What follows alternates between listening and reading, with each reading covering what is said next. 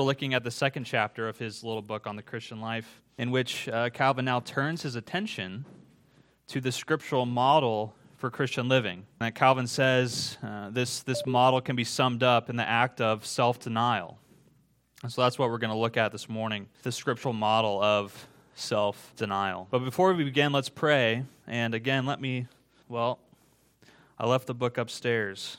So I was going to have Calvin lead us in prayer, but I left the, the prayer book upstairs. So uh, you'll have to do with my own words uh, this morning. But let's, let's pray together, ask for God's blessing. Heavenly Father, we thank you again for this Lord's Day. We thank you for your servant Calvin. Uh, he was not a perfect man, he was a, a man just like us, but you've, uh, you blessed him with an intellect and with a knowledge and understanding of Scripture that far surpassed his contemporaries. And we are so thankful to stand on his shoulders and all that he's done. As we study his words, uh, Lord, would you bless them and would you uh, encourage us to live a life of self denial as we seek to live for you in all that we do, to offer ourselves as living sacrifices, as it were, holy and pleasing in your sight. May we do that, and may we do that even this morning, we pray. In Jesus' name, amen.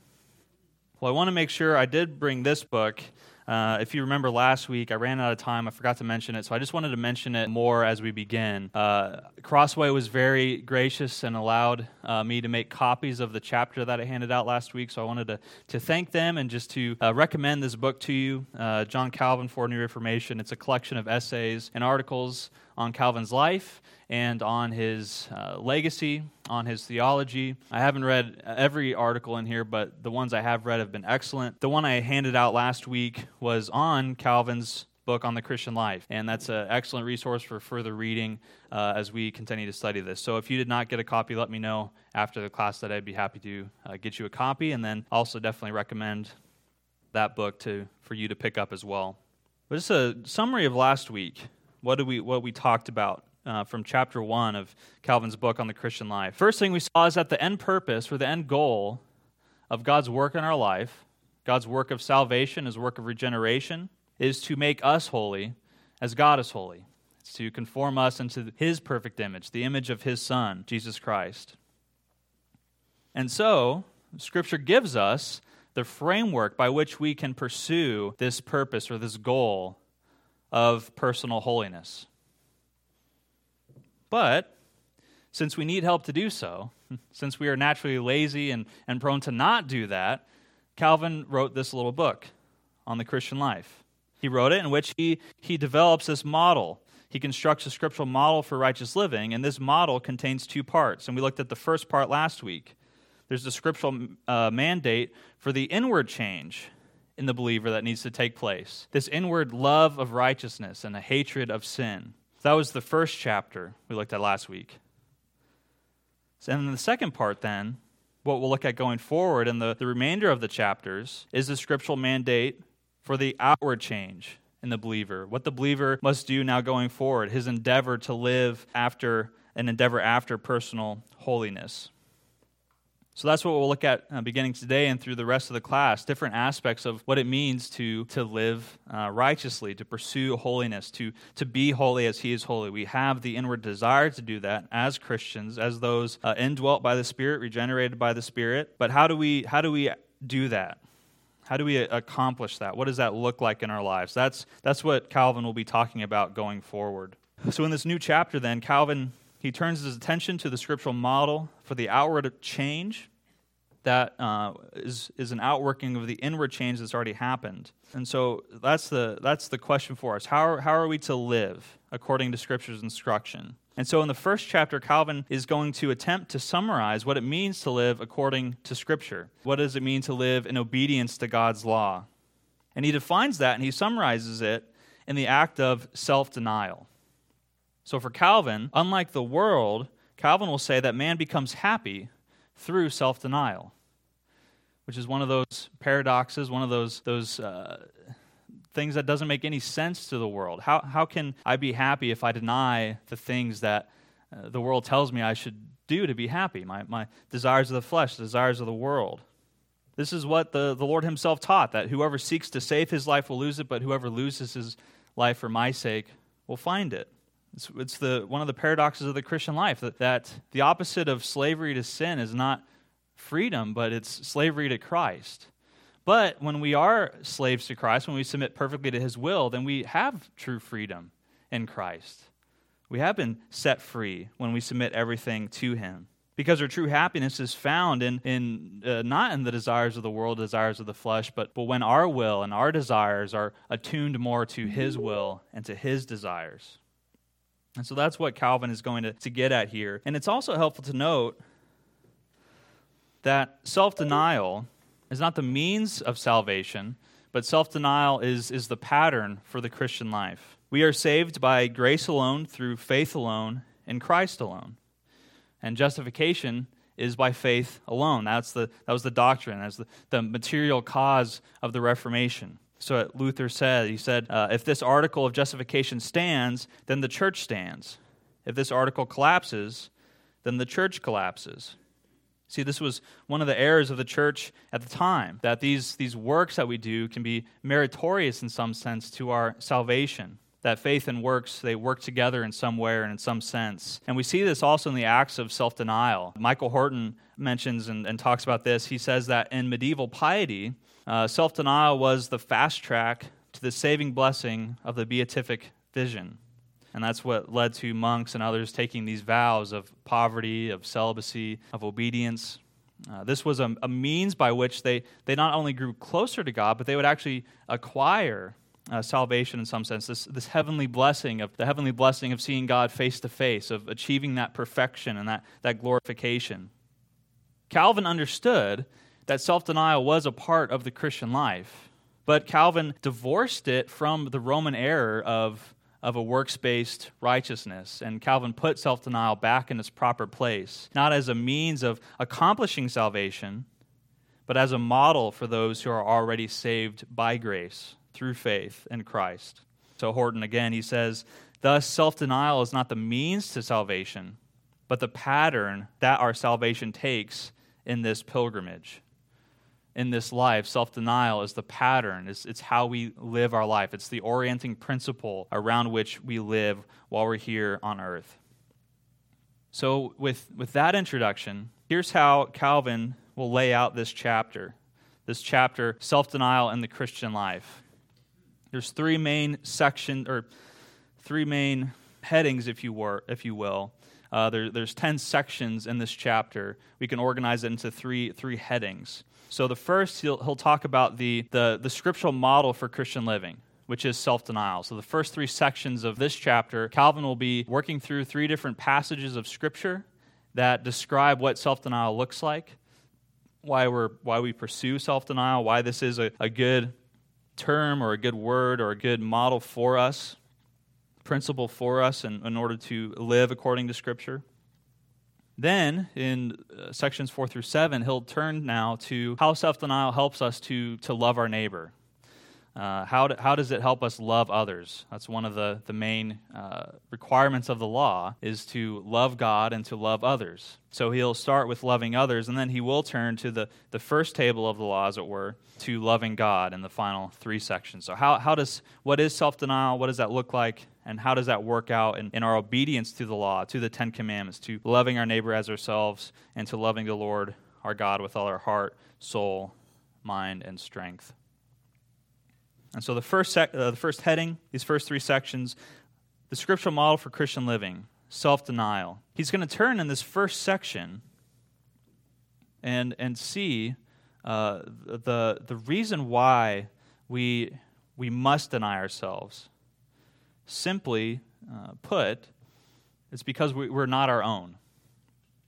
And the, the main passage that Calvin looks at in this chapter is Romans 12, Romans 12, 1 and 2 which uh, we, we prayed this morning, that we would offer ourselves as living sacrifices, holy and pleasing uh, to God. And so Calvin makes this important uh, observation that, that all of God's law, his, his moral law, his requirement for us, it, it is to be our delight. It's to be our, our, our rule, our model for Christian living. And that's, as we said, comprehended in the Ten Commandments. And this, this moral law to love our, the Lord our God with all our heart, soul, mind, and strength, all our faculties, love our neighbor as ourselves. That, that is enough for us. That, that is what we are called to do. But can we, can we synthesize it? Can we, can we define it in some way? Can we boil it down to one simple term, to one, one thing we can, we can uh, set our focus on to accomplish. And he says we can do that through this, this idea of self denial. If we are denying ourselves, we, that will help us to fulfill all of the law. And so Calvin looks at Romans 12, which is a way of, of synthesizing this. He says it's, it's the duty of believers to present their uh, bodies as living sacrifices, holy and pleasing or holy and acceptable to God. And, and so he says, since this is the case, this is the case, then let our first step be to abandon ourselves, to deny ourselves completely, that we may apply all our strength uh, to obedience to God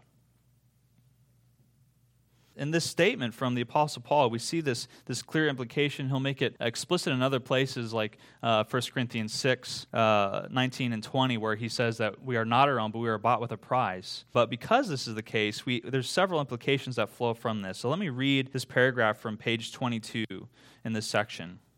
He says, If we are not our own, but the Lord's, it's clear what errors we must flee and what we must direct our whole lives toward. We are not our own Therefore, neither our reason nor our will should dominate our plans and actions. We are not our own. Therefore, let us not make the gratification of the flesh our end. We are not our own. Therefore, as much as possible, let us forget ourselves and our own interests. All of ourselves, our, our body, our soul, everything belongs to God. Therefore, we offer ourselves as living sacrifices. That is our first step. That's the first step for the Christian, is, uh, is to deny ourselves. And so, he, in a way, he's, he's asking all of us to uh, deny ourselves? Do you, do you want to grow in holiness? Do you want to have that inward desire, that love of righteousness? Do you have that desire, but are you growing uh, weary of, of your lack of progress that you perceive in your own life? Are you discouraged by that? Well, the first step is to abandon ourselves. So, just like the, the title of, of this chapter we, we have here, the first step is, is self denial. That's the main scriptural instruction for how we are to live when we deny ourselves, only then can we truly apply our full strength instead of trying to seek our, our own desires and, and please ourselves, we can seek to please the Lord and to serve Him.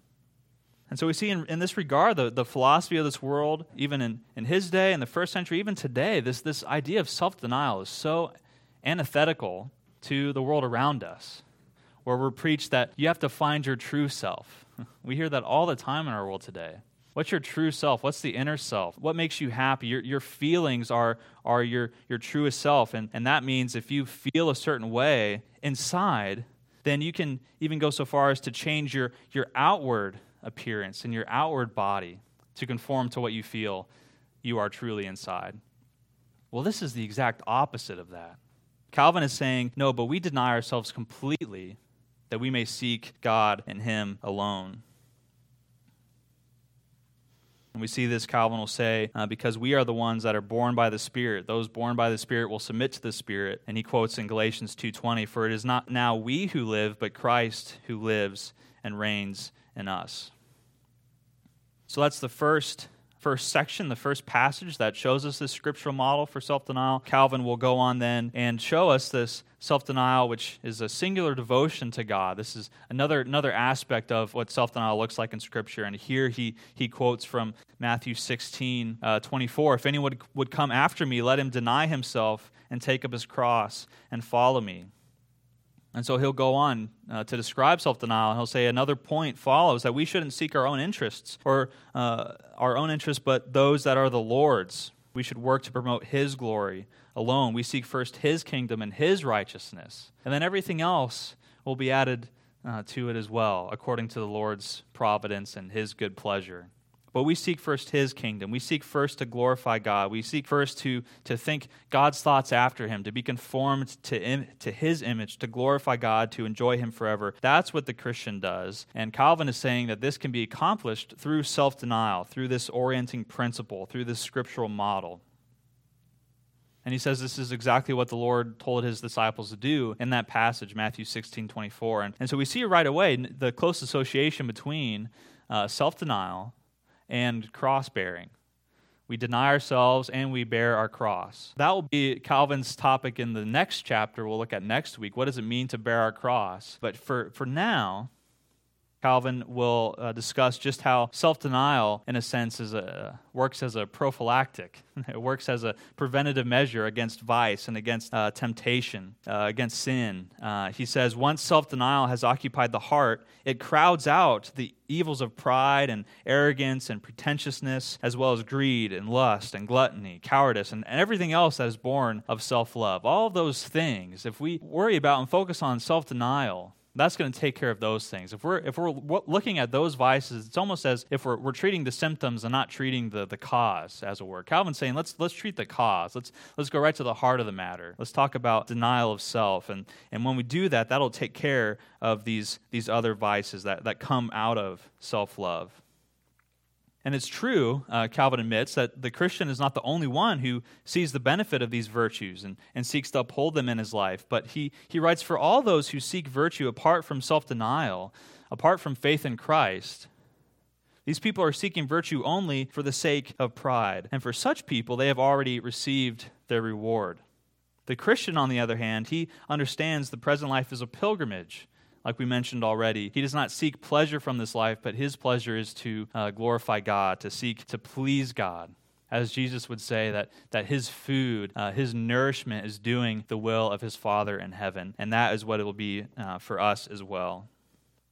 And the final uh, passage of scripture that Calvin refers to uh, is, is Titus chapter 2. And in this passage, uh, Paul teaches us that we're to renounce ungodliness and worldly passions. Uh, Calvin uh, tells us that these two things, ungodliness, worldly passions, they, they correspond uh, to each uh, table of the law, which is a way of describing or talking about the Ten Commandments. The first four commandments talking about uh, the first table of the law, talking about how we relate to God our Creator, our Lord. The second uh, table, the other six commandments, how we relate to one another, how we relate to our neighbor, how we love our neighbor. So Calvin's saying uh, that Paul says we, we, uh, that uh, we renounce ungodliness and we renounce worldly passions. And in place of these, the Christian is to live a self controlled and upright and a godly life. And uh, Calvin says that these encompass uh, every right action in the Christian's life. And so he'll say on page 29 uh, every right action in life belongs to one of these three categories self control, uprightness, and godliness. And it's helpful to, to hear him define these.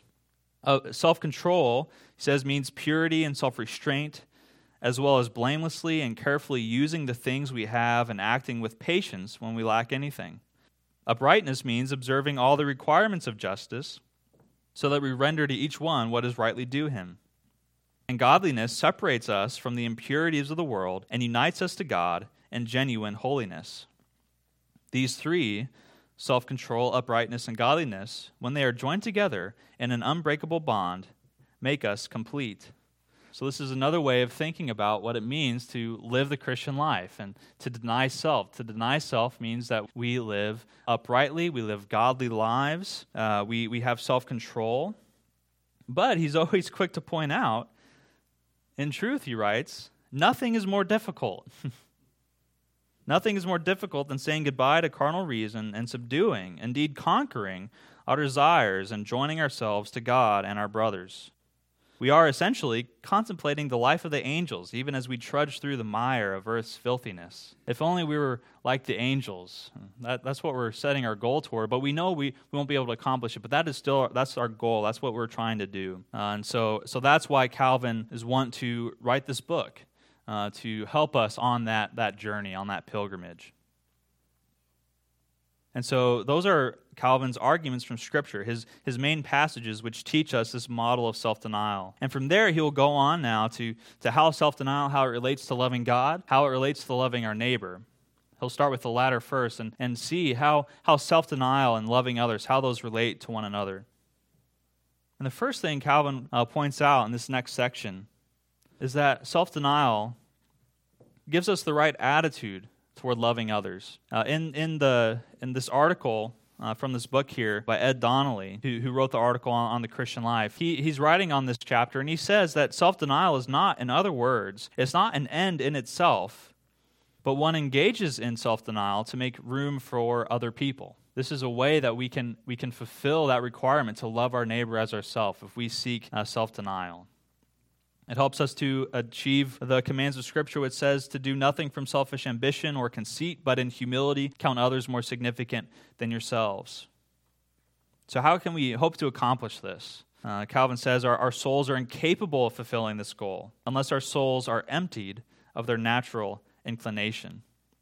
So, it's through self denial that we can truly uh, love our neighbor but as it is, we, we really we love ourselves. It is, in fact, uh, Calvin writes, God has gifted us with something that is good in itself. We immediately make it the basis for, for praising ourselves, and to such a degree that we not only swell up, but almost burst with pride we can relate to that comment. We're, we are always so quick to overvalue our own gifts, which always are, are the gifts of God, our, our talents and, and everything that we're blessed with. That's always uh, God's gift. They're not our own, but we, we're stewards of them. But we're quick to praise ourselves, to, to think highly of ourselves, and at the same time, likewise, we're quick to diminish the gifts and the talents that we see in others.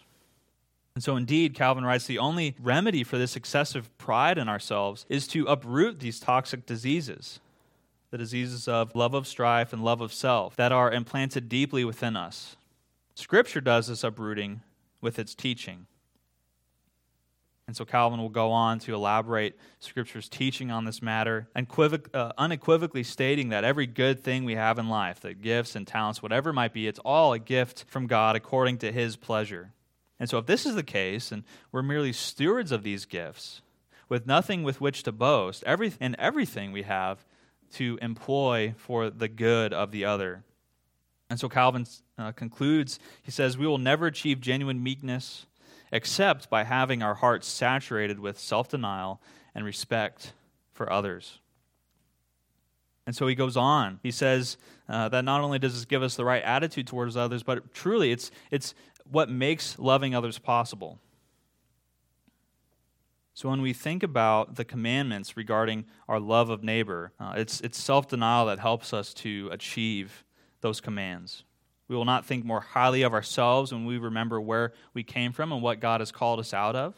And when we remember that every good gift that we have is the, the gift of God, that'll help orient our, our minds uh, toward uh, being more, more outward in our in our uh, use of our gifts and our talents and what God has given us. And that's a really important distinction in Scripture about gifts and the spiritual gifts. In, everywhere in Scripture, when spiritual gifts are discussed, the, the purpose or the goal or the use of spiritual gifts is always for the edification of the other person.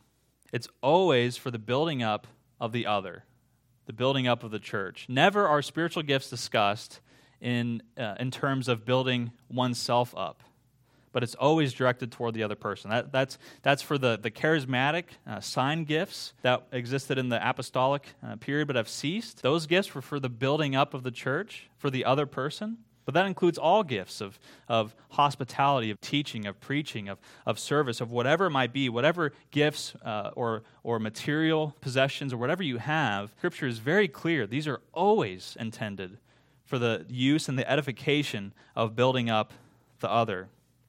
And so Calvin writes the proper use of all the good gifts we have received is the free and generous sharing of those gifts with others.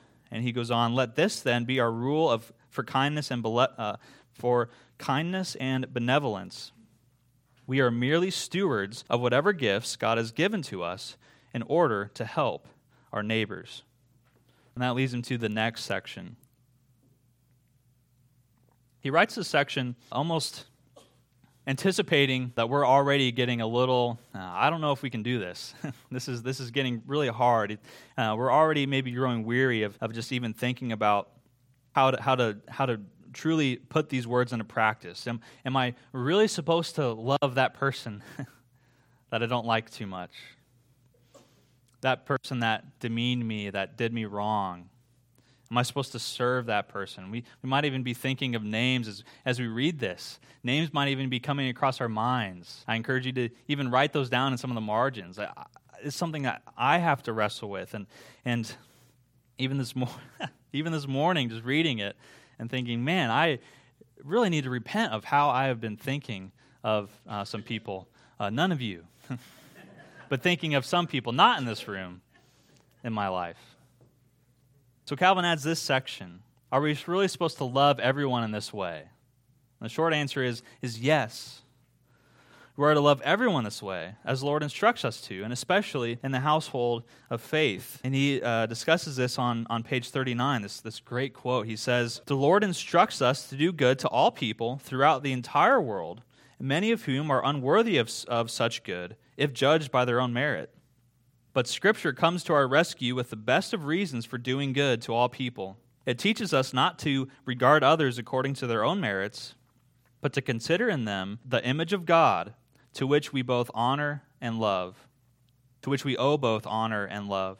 But the image of God should be more diligently regarded in those who are of the household of faith, because it has been renewed and restored in them by the Spirit of Christ. And so Calvin so helpfully unpacks some of this, this understanding of, of the image of God.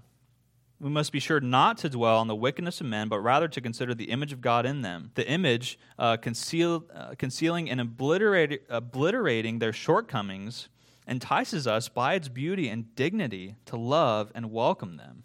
And this is true of, of all mankind. After the fall, all mankind remain image bearers. And not just image bearers, but made in God's image. This is what uh, Calvin writes concerning the image of God and fallen humanity. This is helpful uh, from uh, Book 1, chapter 15, section 4 of the Institutes. Uh, Calvin says, Now God's image is the perfect excellence of human nature which shone in Adam before his defection, but was subse- uh, subsequently so vitiated or diminished and almost blotted out that nothing remains after the ruin except what is confused, mutilated, and uh, disease ridden. Therefore, in some part, it now is manifest in the elect, insofar as they have been reborn in the Spirit, but it will attain its full splendor in heaven. And so, so Calvin, he's laying out this doctrine of the image of God after the fall, where all mankind still have the marks of the image of God in them. And so they're all, they have dignity and worth, and our heart should be inclined toward them. We should love them and seek to serve them. In, in the church, within God's elect, within those who have been reborn of the Spirit, some of that image is renewed as we are renewed after the image of the new man, of, of Christ. And which is why we are instructed to, to seek the good of those in the household of God. But even that image is still imperfect until uh, when Christ comes again and we will be made like the image of the heavenly man. Uh, we will be glorified, our bodies will be made perfect, and we'll be like him as he is. But because the image of God remains, we are to uh, love others uh, we are to seek the good of others. That is to uh, spur us to benevolence. And that's why Calvin brings up this the image of God here in this section. It, it should uh, compel us to love to love all, uh, to seek the good of all, to love our neighbor. When we when we truly understand what it, what it means that, that God created a male and female, He created mankind to be to be His His image on earth, and that in, uh, endues a certain level of dignity and uh, uh, more than every other creature on earth. That's why the, the, the life of a human is infinitely more valuable than the life of any animal, is because the man, men and, men and women are, are created in, in God's image. And so, with that in mind, Calvin says this should, this should spur us to, to seek the good of all and to deny ourselves so that they, they might flourish. And then finally, he uh, concludes his thoughts regarding the, the love of neighbor with a, a, brief discussion of just how we can, we can truly love our neighbor. And we, we do that through sincere affection. Sincere affection that is, that is uh, created uh, through self denial, sin- sincere affection that's, that's uh, helped along by the understanding that all, all mankind is, is made in the image of God. The world is, is quick to uh, love others uh, it's, it's easy to love others when there's uh, news cameras, when uh, there's people watching, when there's rewards to be had, when people can see them doing good. Uh, this, is, this is easy, but this is not the reason why Christians are to love others. Uh, Calvin says we're to love others out of a sincere affection, as fellow men and women made in God's image, and from a true love of righteousness because we have been redeemed by God. And so, with this mindset, the Christian, Calvin says, will not contaminate his duties to others with arrogance or resentment. He's not going to think of himself so highly of others he's seeking to help and, and pitying them and he's not going to resent helping them either, but see it as, as, uh, as an act of love and a mercy and a duty and, and an opportunity to love that person and to love the Lord who has saved him and redeemed him. And Calvin will use some of that same language that Paul will use in 1 Corinthians 12 about the, the, the members of, of the body.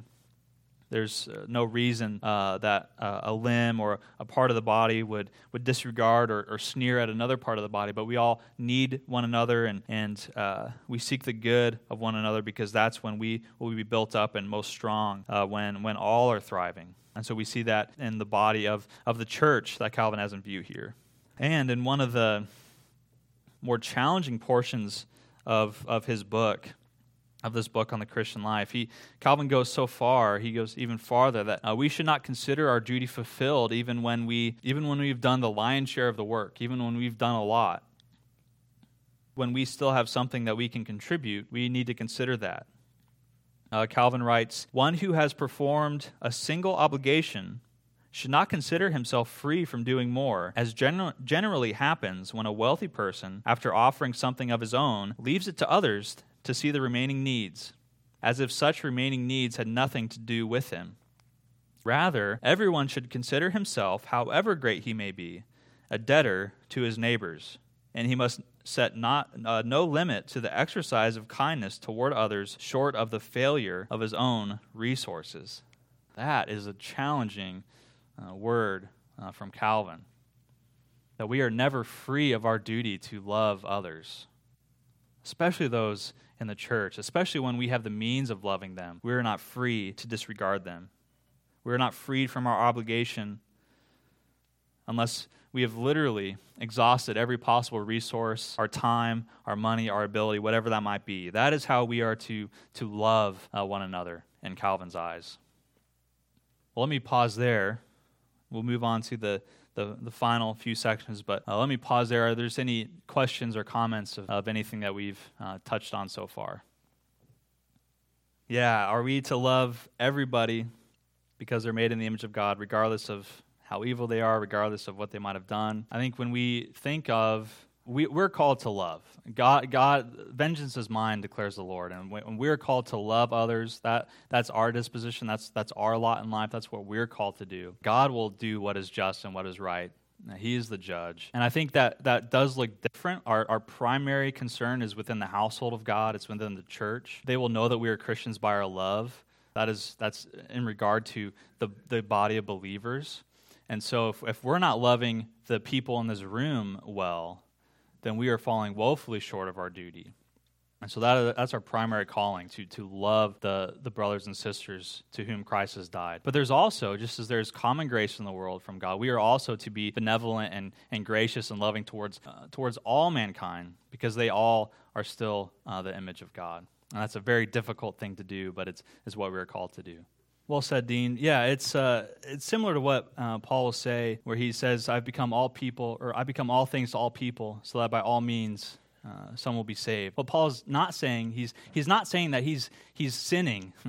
or doing something, he's become something uh, wicked or evil in God's sight in order to save. But he's doing everything by all means uh, to, to preach the gospel, to witness to them. And that's true for us. We do not live by lies. We, we uh, speak the truth in love, and we seek to love all. And sometimes that does mean difficult conversations. But our, our, our general disposition in life should be to deny ourselves and to seek the good of the other. And so, with that, Let's look at these uh, last few sections here on uh, self denial and loving God. Uh, the first thing, uh, now turning to this, uh, the first four commandments, if you will, this how do we how do we love God with all our faculties? Self denial helps us to do that. Self denial is how we love God. Self denial is how we seek God. He doesn't cover the entire topic of self denial. The Parsons and, and Denlinger in this edition, they, they have some helpful uh, a footnote that, that points us back to book three uh, earlier in, in um, book three, chapter uh, three, talks some more about self denial, what that looks like in terms of our salvation and that outworking in our lives. Uh, but what Paul or what um, Calvin wants to look at here is, is how self denial it, it, forms in us uh, these godly qualities of, of patience and calmness, which are always uh, difficult things uh, to grow in. And I'm one of the most impatient people uh, I've ever met. And I can surprise myself at how impatient I can be at times. And when we uh, deny ourselves, this is a way that we can grow in these areas. Uh, and, and Calvin here, he, he does not ha- have in mind um, mere inconveniences of, of being in a long checkout line at the grocery store or behind a, a slow driver in the left lane. But Calvin uh, is, is talking about the major questions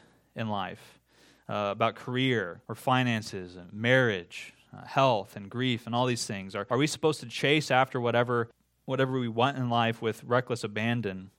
Are we supposed to pursue these worldly desires, what the world would tell us to do? Or, or is there a better way? Is there a way that, that helps us to, to love God and to obey Him? And so Calvin says that there's, there's two things that we need to keep in mind. The first thing he says is that we must neither despise or sorry neither desire nor aspire uh, nor expect to prosper for any other reason than the lord's blessing this is the only cause for which we prosper at all uh, uh god's blessing in our lives is why we have any prosperity. This is a far cry from the American prosperity uh, religion that is so prevalent. Uh, that, uh, that idea that uh, God rewards and blesses us with material blessing to the degree of our faithfulness to Him.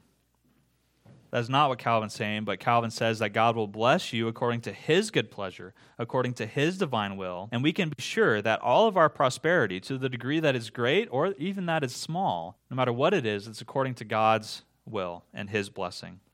And the second thing he says, which is the corollary, that just as every success is the result of God's blessing, so it is also that without God's blessing, every success will ultimately become a misery for us. And Calvin here, he admits that uh, we, we can look around the world, and, and there is a degree uh, and a sense in which uh, we are able to secure for ourselves, entirely apart from God's blessing, something of glory and riches. We could easily look around the world and, and see, uh, make a list of, of people, uh, wealthy and well known individuals who've achieved their status and, and their wealth in unjust ways or, or just with, with uh, disregard to God's law and his commandments but it is also true for us. We are able to achieve wealth and status. But if we, uh, if we do that without seeking first God's kingdom and his righteousness, if we are seeking success however we want to define it, without first seeking God and doing it according to his will, such uh, success will not amount to happiness, but will turn to evil apart from God's blessing. And so Calvin summarizes it very helpfully. He says, We obviously shouldn't desire what makes us more miserable. But that is what we, we tend to do, is it not? So only godly aspirations with God's blessing, that, those, those are what produce true happiness. In, in other words, self denial makes a man happy. That's what Calvin would say. And so he then turns to pursuing that line of reasoning a little bit more he says, All right, well, if, if we are looking for God's uh, blessing only, if we are trusting in God's blessing only, what, what will our lives look like? What, are, what, will, what will the fruit of that be? And so Calvin says there will be three results from this properly ordered pursuit of, of God's blessing in the Christian life. If we are truly denying ourselves, we're seeking God's blessing only, uh, this is what these are three results that we can expect. The first one is that we will pursue lawful means for achieving success. And uh, so, so the result will be that we will not be breakers of the eighth commandment. The commandment to not steal, it requires every Christian the lawful procuring and furthering the wealth and outward estate of ourselves and others, and it forbids whatsoever unjustly hinders our own or our neighbor's wealth or outward estate. If we have denied ourselves, then we understand that we are not our own, if we understand that we are not our own but belong to God, then we will strive with genuine love for righteousness and, and we'll, we'll uh, pursue success only according to uh, his, his commands. Our, our, uh, uh our actions and our desires will, com- will conform to His law.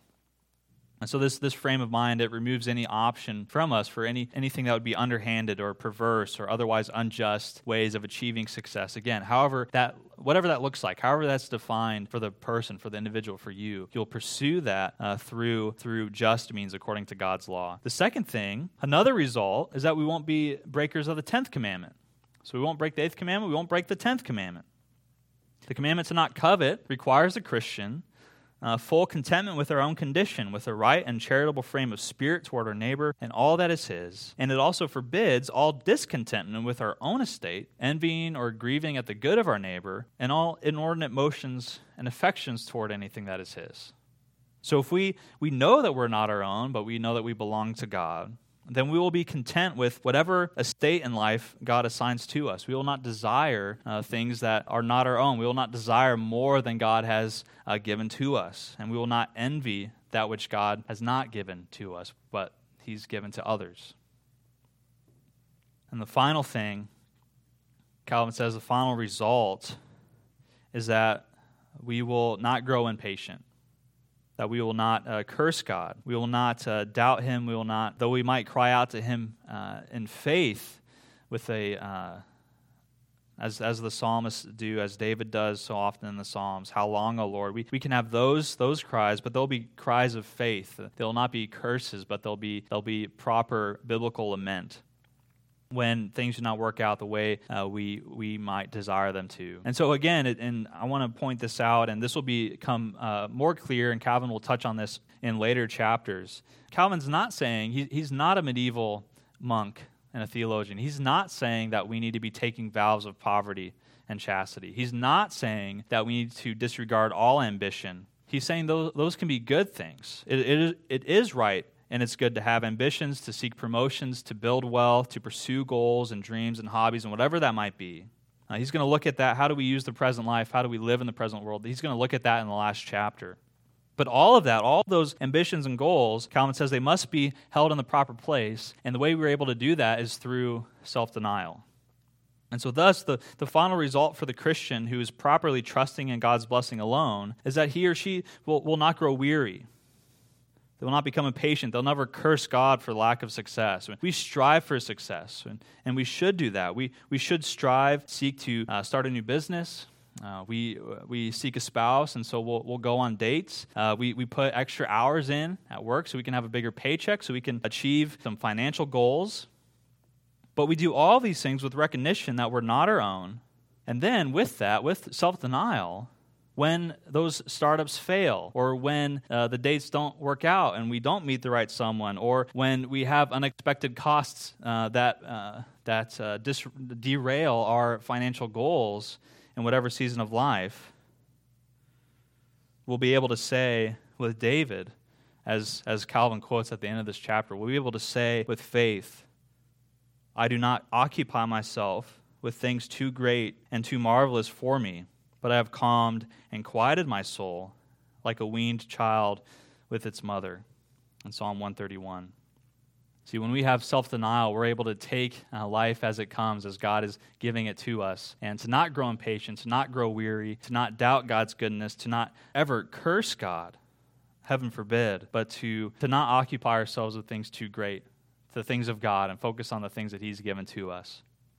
So that's what a self denial and loving God looks like. And finally, Calvin ends, and we'll end here. Uh, with self denial, as it helps us to bear adversity. And here, uh, Calvin will end this chapter and he'll lead us into the next chapter which we'll look at next week which is about cross bearing how do we how do we handle adversity and how does self-denial what does self-denial look like as it, it meets real life and it meets challenge well it looks like uh, it looks like bearing our cross so calvin says the person thus composed in soul will neither judge himself to be miserable nor will he spitefully complain against God for his lot in life, come what may. So, in other words, self denial, the, the scriptural model for the Christian life, will help the Christian bear whatever cross the Lord will visit upon him. And so, this theme of, of cross bearing then uh, is what we will uh, turn to uh, next week. But uh, we'll, we'll end there for now. Uh, we have a few minutes left. So, just as a reminder, so we will look at the third chapter of this book. if you need a copy of this, let me know. If you would like a copy of the chapter in this book that I referenced, let me know. But we'll be reading the third chapter self denial and cross bearing uh, for next week. Uh, so we have five minutes left. Uh, grab some coffee. If there's any questions, feel free to ask them now. That's a great question. How does John Piper's Christian hedonism compare with Calvin's uh, self denial? It's something I would love to just dig into more, and I haven't. I think John Piper, uh, the way he describes it, can be helpful in that our true happiness, and this is something that is would be very compatible with Calvin, because our true happiness is found when we're seeking the Lord and, and we have pleasure in doing His will. And so Piper would fully affirm question one of Shorter Catechism that uh, the chief end of man is to glorify God and enjoy Him forever. Piper wants to focus on that enjoy part, and that we have our fullest joy in uh, doing doing His will and seeking Him. And so, in that sense, I think it would be very uh, compatible. I, you know, I, am not uh, as familiar with all the different, I guess, uh, tenets or what else Piper would get into as far as his Christian uh, hedonism mindset. I'm I'm always a little wary of using the word hedonism, but uh, you know I, I don't think it would be necessarily completely incompatible. But it, it's a it is a good question, something to to definitely consider maybe maybe more down the road. Yeah, where are you looking at a? Oh, I see. Yeah, but God, to whom you know you are obligated because of His many wonderful benefits to you puts himself, as it were, in that person's place. That's what he, yeah, going back to the image of God. It's, I, God created this person, be his image bearer. That, that's something that's so, that's a whole Sunday school series in and of itself, that, that image of God, that anthropology that we need to, to truly, like Pastor Dennis talked about and recently, I think last week in a sermon, and going back to Genesis 1, we have to go back to the beginning to understand uh, where we are and, and what we are called to do. It's very, very important. Well, thank you all uh, again for today. We will pick up with chapter 3 next week. Thank you.